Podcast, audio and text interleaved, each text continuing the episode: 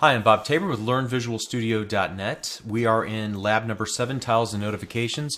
In my uh, personal opinion, the tile features of Windows 8 are its most distinctive and probably its coolest feature, uh, at least as far as I'm concerned. Uh, so the introductory text here, if you take a look at the overview for this uh, for this lab, does a really nice job of talking about the different kinds of tiles and features that you can implement. And so here's just a really brief rundown. Some of these we've already seen, like the primary tile. It's 150 pixels by 150 pixels. Uh, then there's an alternate primary tile, which is double wide, 310 wide by 150 pixels tall.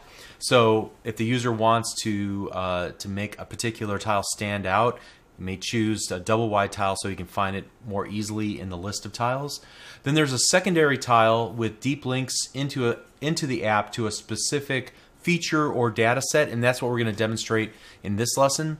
Uh, then there are also these things called live tiles, which can display five updates uh, to the application, uh, little messages via queuing, and then also live tiles that can display push updates from the Windows notification service, and we'll talk about that and how to wire all that up.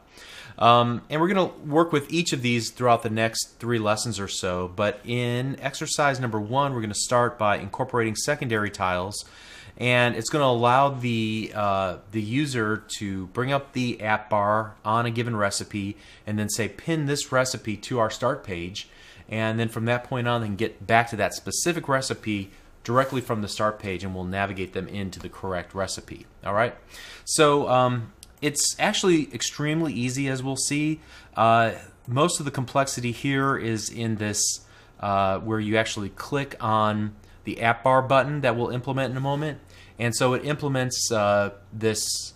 Uh, we're going to be working with this uh, namespace called windows.ui.startScreen, and it has this request create async that will create the tile that we construct on the start page. All right, so let's start way back up here.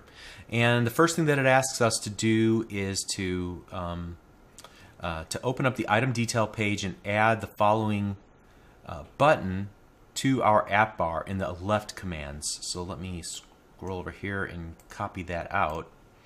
And so let's go to our item detail page and we're going to find our uh, left commands stack panel and we're going to put it next to our brag button. When we do that, notice that it's missing the style pin app bar button style, and that's really the next thing we're asked to do here those uh, styles are already defined. They've just been commented out inside of the standard styles.xaml. So let's open up standard styles.xaml, or actually I have a better idea. Here's another way to find a given uh, static resource. Just hit Control C on our keyboard and then Control Find. And then what I want to do is put a uh, double quote in front of it and then search the entire solution and that should help us find its definition. And so the instructions tell us to merely move this beginning comment below that pin app bar button style. Now, the, we'll also un uncomment out the style above it. I'm not sure that we're going to use that here, but it won't harm anything to have that uncommented out. Okay, next up, it says that we should go to the item detail.xaml.cs page and add the windows.ui.startScreen uh, namespace that I talked about a little bit ago. Start there. All right, and you can see I've already been through this one time, so I'll go ahead and repaste it in, okay?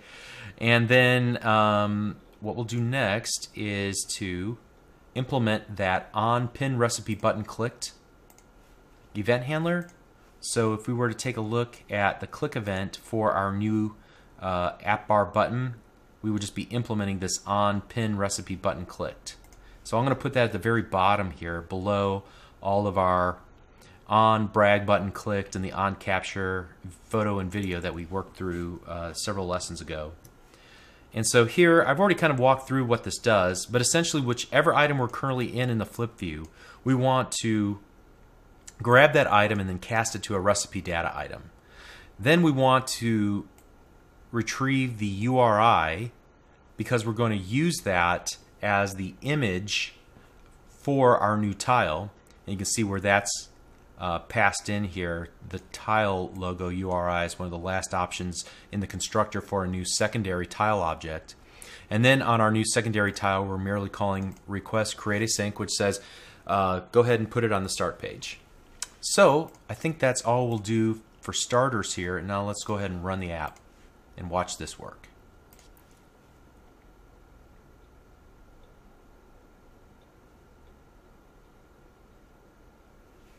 All right, so let's use a different um, different item this time. Let's choose uh, choose German meatballs. All right, so I'm going to right click to bring up the app bar, and then I'm going to click the pin uh, button. And when I do, notice that it displays this little uh, pin to start dialog and asks me if I want to rename this. Otherwise, this is what our new uh, tile will look like on our start page. I'm going to go ahead and click pin to start. And now if I were to go back to the start screen and scroll over, you can see that we have our German meatballs, um, uh, our tile displayed, and then also, I don't know if you can see this uh, in the video, but there's also the text German meatballs. And we could have edited it, but we left it as is. So now what we want to do is allow the application, whether it's currently running or not, we'll take two different steps for those two scenarios, but either way, we're going to click on it and we want to come back to this page. You'll say, well, it already does that. No, that's only because it was in the suspended state, all right? Um, what if the app wasn't running or we were off on another page? Um, currently, let's just go over here to uh, uh, something that I can actually pronounce. okay, carrot salad.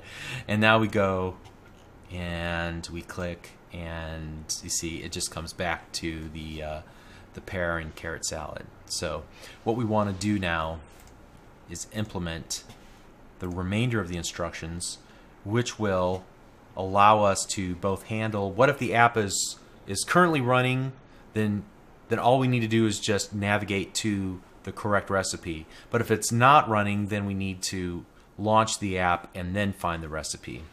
Okay, so there's a few additional steps there.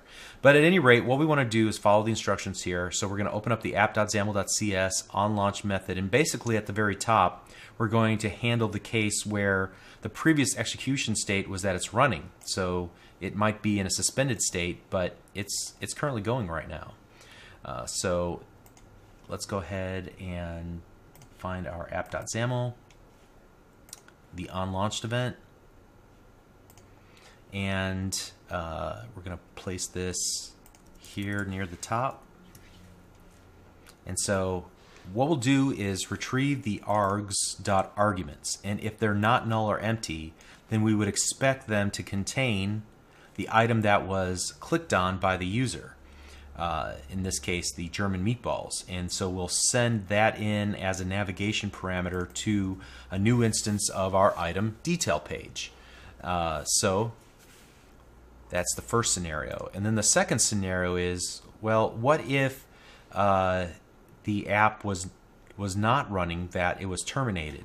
In that case, then we'll need to take some different steps here. And so we're going to paste this code right after the on suggestion requested and on commands requested where those are wired up. All right, and so here we go. Same basic idea, it's just a little bit different in its implementation. All right, so now we're going to pin a recipe and then we'll stop debugging and then we'll return to it, verify that it's still there, and then tap it to get into it. So let's go ahead and follow those basic steps.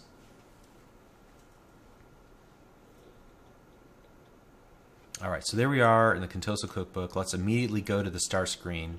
Now we have our German meatballs icon. Let's just see if that works now. And it does. Awesome. Now let's, for example, go to a different cuisine here. Let's go to French quiche. And let's pin that one to the start menu. And uh, let's go ahead and then shut down, stop debugging. And Let's go back to the start menu. And this time, let's go ahead and click the quiche and it opens it up. Awesome. All right, so it works. That was extremely easy, right? So we're off to a great start. I can see all sorts of ideas uh, or uh, you know applications for this idea in my own apps. So next up, let's incorporate push notifications into our tiles. That'll be fun too. See you there. Thank you.